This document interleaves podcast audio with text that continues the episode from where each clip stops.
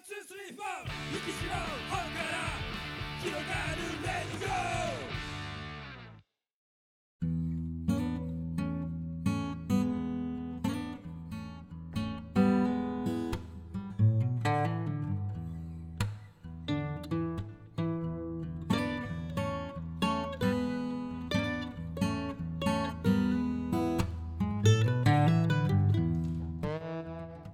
二郎さんはいはいはい。よく量か質かっていう問いありますよね。うん、まあなんか、ゆきさんね、語学は質じゃねえ。まずはり、まずは量だと。質じゃねえっていうか、まずは量だっていう話。そうねそうねね。いや量か質かっていう話があって今私も二郎さんも 36?7? もう7あだったね。もう7だ僕は2月だからまだ6。もうちょっとだから、年上を敬った方がいいかもしれない。いいよね先輩っつって、いやあのー量か質かっていうのってよくいろんなところで話題になるし、うん。まあ、結論としては割と掛け算だっていう話も多いな、まあそうだよね。あとは順番っていうのもあるよね。量から質へっていうのもよくある、ああそうねそうねで多分どっちの方もいらっしゃるなって世の中に思っててうん。ですごい量で解決して努力が全てだっておっしゃる方もいるしうん。いや量ではないと質を追求し続けることが重要だでそれでうまくいかれた方も多分あのいらっしゃって両方正解なんだろうなと思ってるの。はい。うん、だから自分のことをちょっと振り返ってみると自分が結構量で解決してきたところがあってうん。それは陸上の中距離だったりうん。英語だったりうん。それは質を無視したわけじゃないけど結構量を優先してきた。うん。うん、で昔二郎さんと一緒に行った経営者合宿の話も割と、ね、仕事も量だって言ってこう大成功された方そうですね。ね聞きに行ったこともありました。うん、二郎さんなんか今最近仕事してたりまあその他他に仕事以外でなんか量とか質のことを考えてる内容があるかわかんないけどああ、量と質か。量と質か。うーん、なんだろう。なんか量を投入するのに、あまり苦ではないことああなるほどね。とか、そういうことはすごく考えるかも。没頭できることってことだよね。そう、あとは、この仕事どうしよう、誰がやるって言った時に、うん。これ明らかに自分は全く苦じゃないから、うん自分がやった方が圧倒的に量も使えるし、あそういうことだよね。早い。うんうんうんでもこの人にお願いしたらこの人は同じことやるんでももうそれを量をやること自体がもう苦でしかないみたいな、そういうこと。とか、うんうんうんうんうんそういうことだよね。そういうことだよね。なんか最近、ちょっと誰だったかな？ごめんなさい。お名前ちょっとすぐ出てこないんですけど、うんうんあの努力する人は夢中な人に勝てないって言って。ああなんか聞いたことあるかも、うんね、なんかそんな言葉があって、あまあほ本当にそうなんだろうし、それを見つけられた方はすごい素敵だなとも思ううんね。うんううんん、なんか全員が全員その領域に行けるとはあまり思わないから、うん行く必要もないし、そうね、そうそうそうそう。で、あのもうもう一個さ、量で解決しようと思った時に、あこれは量で解決できるって思ったってことは結構すごいことだなと思うんだよね。ああそうねだってその量をやろうと思った時に道筋が見えてないときつくない？へえそうだよなこれどうなんだろうなんか前もしかしたら近いこと言ったかもしれないですけど、うん。なんだろう量をやれば大抵のことは、ああ、言ってた言ってた。うん、大体どうにかはなりますよ、うんうん。その一流の量とかね、うんうんそれで食ってこうとかじゃなくて、うん好きなみにね、触れるようになるそうだね入れるようになるとか。うん、そうだよね。そう。この奥深いテーマに近しい本を今日は、ああ、そうなんだ。二郎さん確か昔読んだって言ってた気がした。本当？うんうんけど、この後ご紹介します。お願いします。はい、まずこの番組「本から広がるラジオ」では元 FM ラジオ局員である私と中国語コーチングスクールカレッジを運営する二郎さんからおすすめしたい一冊の本を紹介しながら本に関係のある話をしたりしなかったりするゆるい番組です。プロフィールは番組紹介欄をご覧ください。今日ご紹介する本はこちらです。ひろゆきさん。1%の努力。おー、読んだというか、聞いた。おえー、かぶった、同じだ。えまさかオーディブルかなんの。かかな？そうそうそううんうんうんそう。うんうん。 Audible で全編聞きました。うんうんうん。なので、うん読ん。だというか、聞いた。うんうんうん。はい。えひろゆきさん、あの私の名前、下の名前をこうテレコにした。そうだね。なんかゆ、ゆ ゆきひろさんも、なんかひらがなにするとかしないとか。モノマネでね、はい確かに。はこういうなんか、ズームで喋ってらっしゃるよね、ひろゆきさんもね。いはいはい。確かに。はい、えー匿名掲示板2チャンネルの解説者。今今もあるんですよね2チャンネルって。多分今名前違うんじゃないっあけそうなのか。ごごちゃんとか、あれ違うのかな？全然別物なのかな？同じなのか私分かってないけど。えーえーっとの解説者であって現在は英語圏最大の匿名掲示板4ちゃん4ちゃんって読むのかな？へえ、本人さんです。そうなんだ。中央大学のご出身おお、一緒だっていうことだと思うけど、あんまり私、貴族意識が薄すぎて、何もちょっと何もないんだけど。うん結構中央大学の方あの有名な方多いなって最近思うけどねちょっと、ね誰って言われるとちょっとわかんないけど それ一番ダメじゃん言わなきゃいいのに。適当も甚だしいよね。ひどいわ。はい。でですね、まあ、タイトルからも結構察しのつく内容かなと思うんですけど、はい以前ね、あの為末選手の諦める力とちょっと似ている内容かなという印象は受けてますが、ああ、そうか。簡潔に言うと、量とか努力で勝負するのではなくて、うん。自分の向いていることを勝てる環境でやろうと。ことを書いた本かなというふうに私は受け取ってます。確かに情熱が注げる場所ってうん、限られますもんね。そう。そしてかつ勝てる場所。あ、そうかそうか。そう。と得意でもあるある必要があると。そう。と得意で、えー、とあと社会的にあ。そのその分野だ市場があるかどうかとか。そうそうそうそうそう。あおまあ、この方のそのポジショニングの話ですよね。うん、でちょっと本当そうだなって思ったのがーうん。ちょっとねこれ初めて私あの本を読んでなくて聞いた話だから、うん。その文章の抜粋ができないんですよ。ああ、ちょっとそれだけ、あ、そうだよね。そうだよ。わかるわかるわかる。こう書いてあったじゃなくてこういうことを言おうとしていたみたいな確かに本と Audible ってそこが違うんだね。そうあのね抜粋ができないのよね。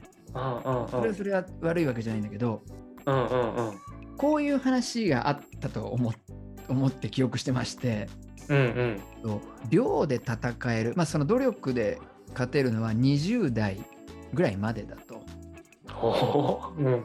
そうで30代年齢とかポジションがついてくるとうん。努力論だけ振りかざしたりうん。努力の量だけでは、まあ、体調的にもポジション的にも戦えないとそれだけではうん。これ本当その通りだなって最近ちょっと思っててうん。で特にね私も子供生まれてから顕著に思うようになってはいはいはい。要はまあ今もね育休なんか取らせてもらっててまたちょっとその育休の話とかもうちょっとしたいなと思うんですけど、そうん。の育児っていう時間家事育児が一日の中でまあまあな割合を占めるわけですよ。うん。うん、でもし量が全てだとかね量がないと勝てないって話になるとうん。もう勝てない。無理ゲーになるわけだ。とあの、うん何かを差し置いてそうだね。放棄して時間を作らないといけないうん。今だって私自分の時間って朝5時か5時半ぐらいに起きて子供が起きるまでの1時間とかぐらい、そうだよね。本当に一時自分だけの落ち着いた時間、ね、うん。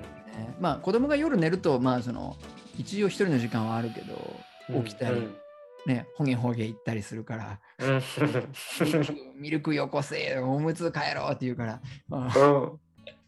そうそうそう。だから、両その20代にやってた僕は英語の勉強とか陸上とか、まあ仕事もね、二郎さんと僕も結構激しい時間使って働いてた激しい時間使ったね。うん。とああいう戦い方がもうちょっとできなくなる頃だし、そう、うんそう、そうあるべきでないタイミングに来てるよね。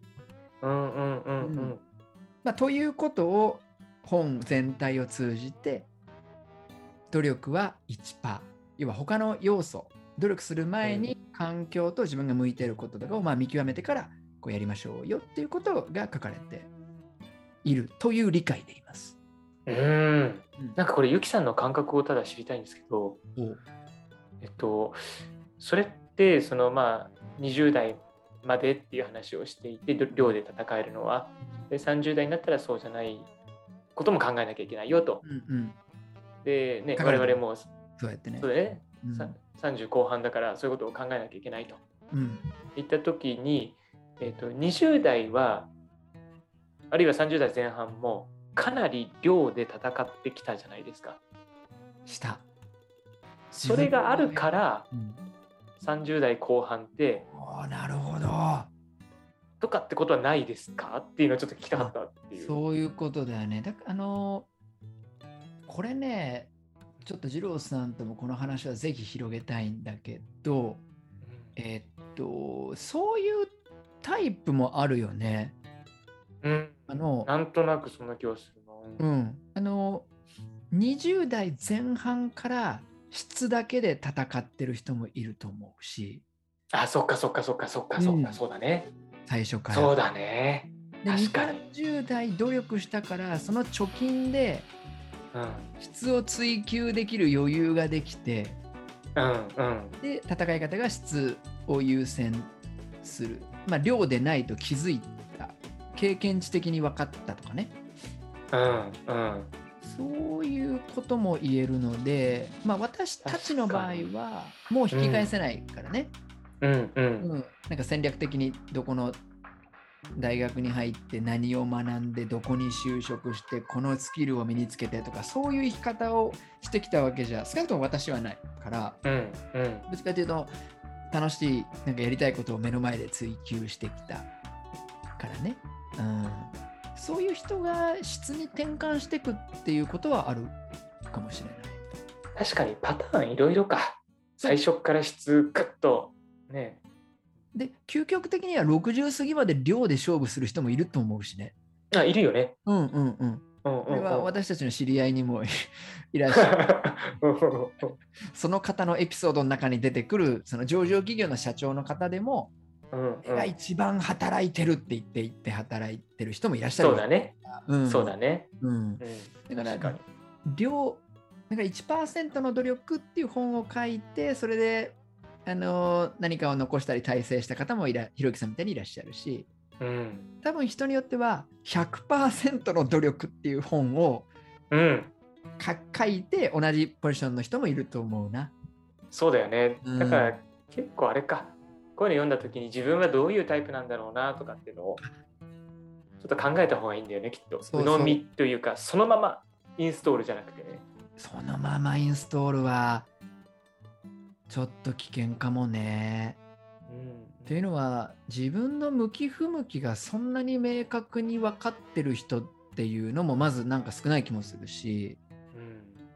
続いて自分が勝てる場所がさらにここだっていう選んで攻めれる人もさらに少ない気もするしそうだね。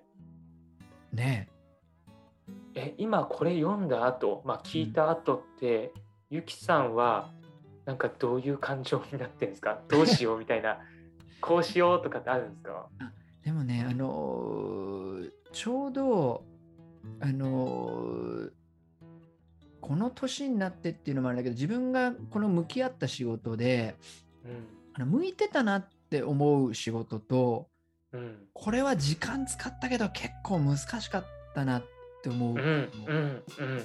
そしてさらに子供が2人目生まれて時間で勝負するのちょっと難しいなってそういうかんタイミング的に思い出してる思い始めているところでのこの内容だったからうん。割とあそうだよねあのー1%の努力とまでの結論までは言ってないけれどもうん20代の頃の寮で戦うことがちょっと難しくなってきたなって思ってるタイミングでもあったからうんうんこういう考えも一部取り入れて、えーやっていかなきゃいけないなって思ってた矢先にこの内容本でそうだよねって思ったところが結構あった。うんうん。うんなんか努力で解決したことと解決できなかったことがやっぱ人生の中であって。はいはいはいはいはい。二郎さんもそうだよねきっと。あるよね。ある。あるけど多分ね多分ねこれ面白いのが多分マネジメントだよねあ一つはそうそうだよねえっとマネジメントとうん歌歌歌か歌とかは確かにそうだねごめんそっちの方が俺強いかもあのさえっとまず努力でまあまあ解決できたことは陸上長距離と語学。これは結その解決っていうのは人並みじゃなくてうん。まあまあいないそこまでできる人いないぞっていうところまで行ったもの。定義とすると陸上と語学は一応そこまでやったかなっていう感じはする。そうだよね、そっか。うわー。歌ちょっと出てくると思わなかったからびっくりしちゃった。でねで努力で何ともならなかったのってちょっと今結論え歌に関してはもう100%結論付けてるもそういうことね。うう,、もんうんうん。うもう取り組まない。うんうんうんうんうん。でマネジメントの仕事もうん。これも努力の量だけでは結構難しかったし今も難しいなと思ってる。いやそうそれもすっごいわかる。でもあれだよね、それって今結論付けてないっていうのはなんか一緒だなと思った。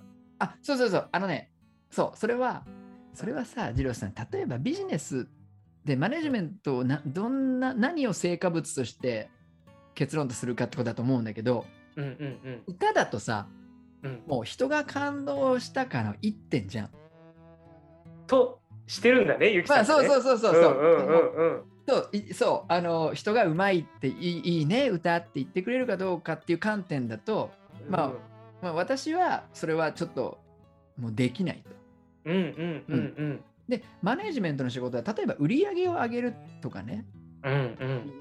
の成果と、まあ、組織をまとめるとかいろんな成果物があると思うんだけど、うんうんう売りん上げをなんとかしようとかだと事業環境とかも結構な割合で大きいわけですよ。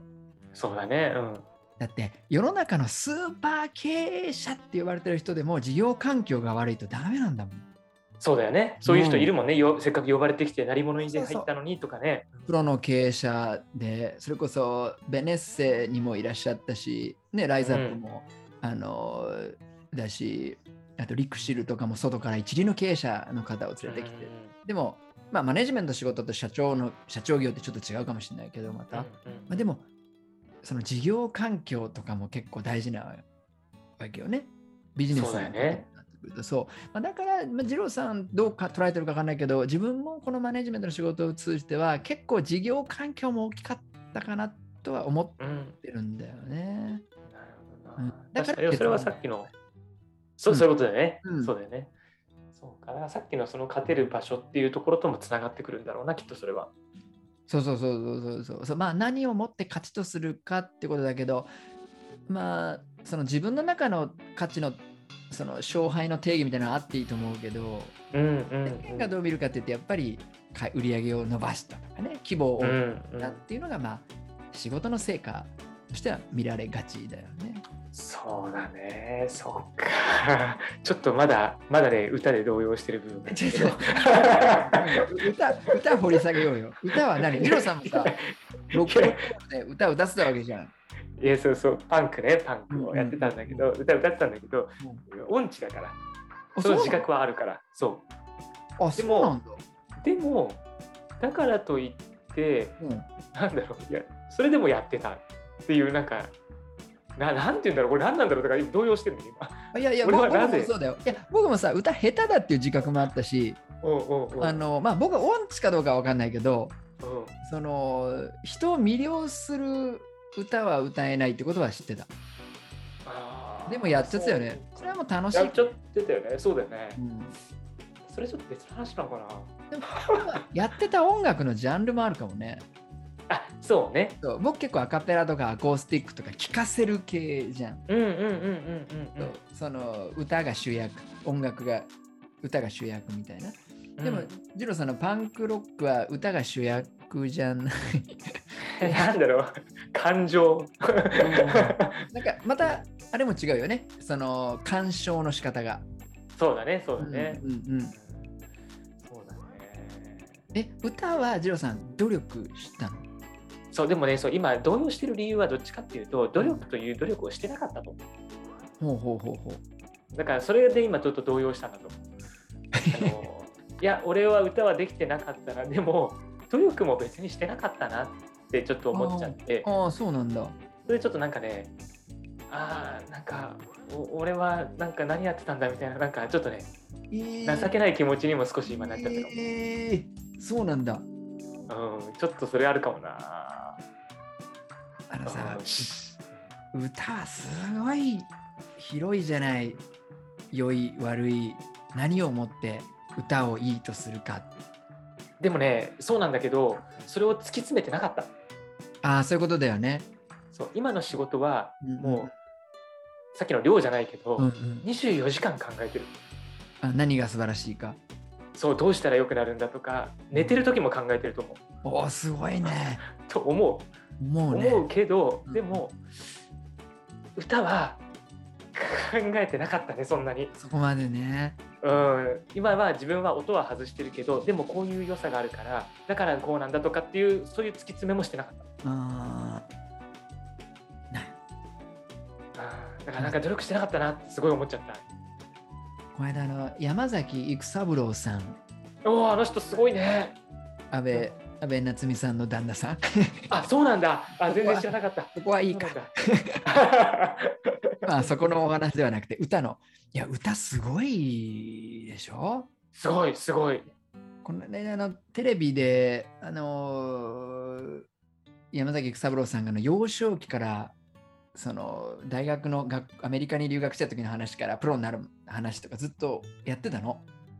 で少しあの妻の実家でみみんなで見ていてでやっぱり幼少期からすごいんだよね。あそうなんだもう目のスカウトじゃないけどこの人はすごいってだから歌の練習こういうのをやってでした方がいいとかいろんなこうスカウトもあったみたいな。うん、でそんな練習する前からそんな上手い人がいる世界ちょっとずるいじゃん。うん。まあまあでそん。な人がさがむしゃらにいい教育受けてすごい努力したらさどうなっちゃうのみたいな。確かにななん。かさえちょっともうちょっとだけ続きがあってさちょっとだけ聞いて。ああ聞いて聞いて聞いてこの方の歌も本当素晴らしいし感動しましたと。うん。で最近ちょっと京都行った時にうん。京都のバンドの歌聞きたいなと思ってうん。あくるりの岸田茂さんだと。大好きだったから大学の頃とか社,、うん。の社会人の頃とかもうすごい、ライブもたくさん行ったしそうなんだ知らなかった。なんかねすげえ感動するんだよねうん。岸田茂さんの歌詞。でふと YouTube で歌見て、うん。まあ、当然山崎育三郎さんと全然違うわけですよ。まあそそうだよねそうだよね。その山崎育三郎さんお歌じゃんもうお歌。うんうんうんうん。岸田さんのはもうなんか何？それこそロパンクロックのさっきのうん。感情表現じゃないけど、なんか鳴き声のような感じにも聞こえるしね、うん。うん。感情がクワッと出るようなねととと思いつつそんなに感情表現してるようにも見えないんだよね。わかるわかるわかるわかる。で岸田茂さんの「ロックンロールで」っていう歌でね。なんか、さよならまた明日、言わなきゃいけないな、言わなきゃいけないな、みたいなところがあって、うわ、なんかよくわかんないけど、すっごいその気持ち分かって泣けるみたいな。はいはいはいはい。え、これ歌、歌の、な、ななんなんですか、この差は？うん。うん。というお話。あうまい、うまいとかさ、技術だけが全然全てじゃないよね、じゃないと思う。うんだ。って、しかも変な癖がある人もいて、私、歌うまい人あんまり好きじゃないんです。あの、綺麗すぎる人。あそういうことね。お歌タイプ？そう、もうそれ機械でよくないってちょっと思っちゃう。もう完璧に綺麗なんだけど、なんか別にその確かに高くまっすぐ長く音が出てるけど、別にそれはなんか機械でよくないってちょっと思っちゃったりするんで、そこをわざと少しブレてる方がグッときたりとか。なるほどね、なるほどね。なんか、とは言いつつ、どっちの歌声で歌いたいですかって言われたら、歌うまい人がいいよね。あ本当？いや、それ多分ね、やってきた音楽の違いかもしれないね。あそうね、そうね。僕はやっぱ、なんか、あのくるりの岸田さん大好きだけど、なんかどんな風に歌いたいですかって言ったら、なんか山崎育三郎さんみたいに歌えた方が気持ちよさそうだな。あそうかそうか、この辺はちょっと好みももろに出てるかもね。うんそううんかもね。そっか、二郎さん、パンクロックの歌、ちょっと掘り下げて聞いてみたいよ、いろいろ。いや、マジやだよ。マジやだけど、でも、とはいえ、うん。うん一生懸命僕、二郎さんの歌聞いたことあるけど、上手だったよ。ちょっと勘弁してよ、本当にそ。の代わり、その代わり、うんえっ、と、お酒をだいぶ飲んだ3次会の12時過ぎぐらいの歌だった。もうだから、まともな神経で聞いてないよ、ああ、ええなー。おーなんかええなーみたいな。懐かしいなぁうんいや、だからね、あの、強烈な個性の印象は受けたよ。あやっぱこれ違う。うん。だから多分そこもちゃんとこれが自分の個性だからとかなんか突き詰めながらやってたら納得はしたのかもしれない。うんえまた歌いたいの？え歌いたいっていうのは人前でって意味よ。いい質問ですね。え YouTube で配信とかしたいえっとね、したい。ああ、やっぱしたいんだ。しかも、ぱり当時のメンバーと一緒にやりたい。えー、当時のメンバー嬉しいんじゃない？それ。いやいや、断られてんだよ。えー、そうなの？でも LINE でだって毎日のようにバンドやろうぜって。送ってるけど、いつもなんかみんなうまく違う話題にすり替えながら。えっと、何人メンバーだったんですか？4人。おーえ、それ、ボーカル、ギター、ジローさんっておボーカルオンリー？ギターボーカル？えっ、と、ほぼボーカルオンリー。うんうんボーカルオンリー。うんうんでボーカル、ギター、ベース、ドラムドラム。そうそうそうそう。しかもその編成がかっこいいと思ってるからね。シンプルで。、そうだよね。基本編成だよね。そうそうそうそう。うんうんうん。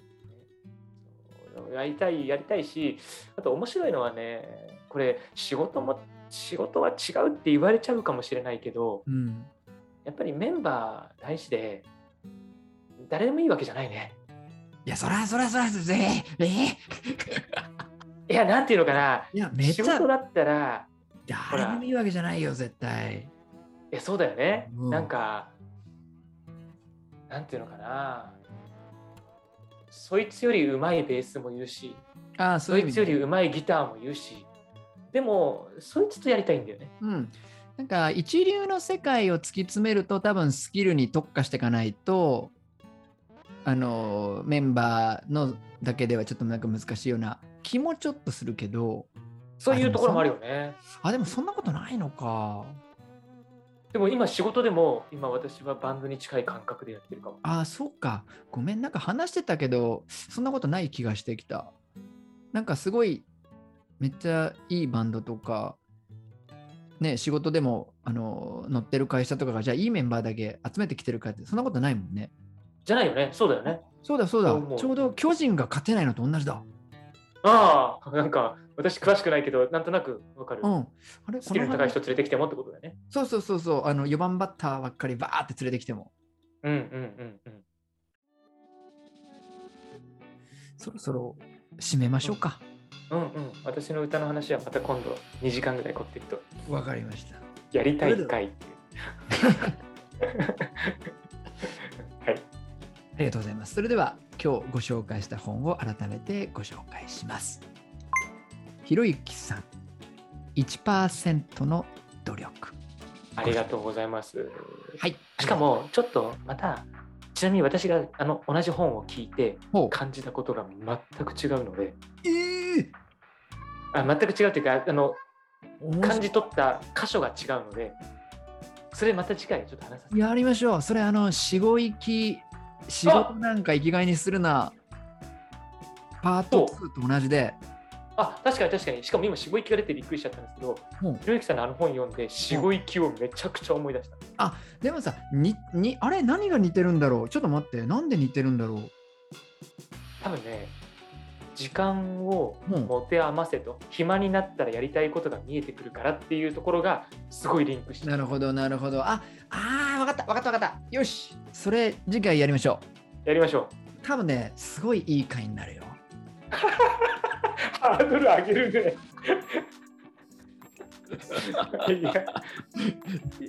はい。じゃあ、ジローさん、はい今日もありがとうございました。はい、ありがとうございます。はいバイバイはい。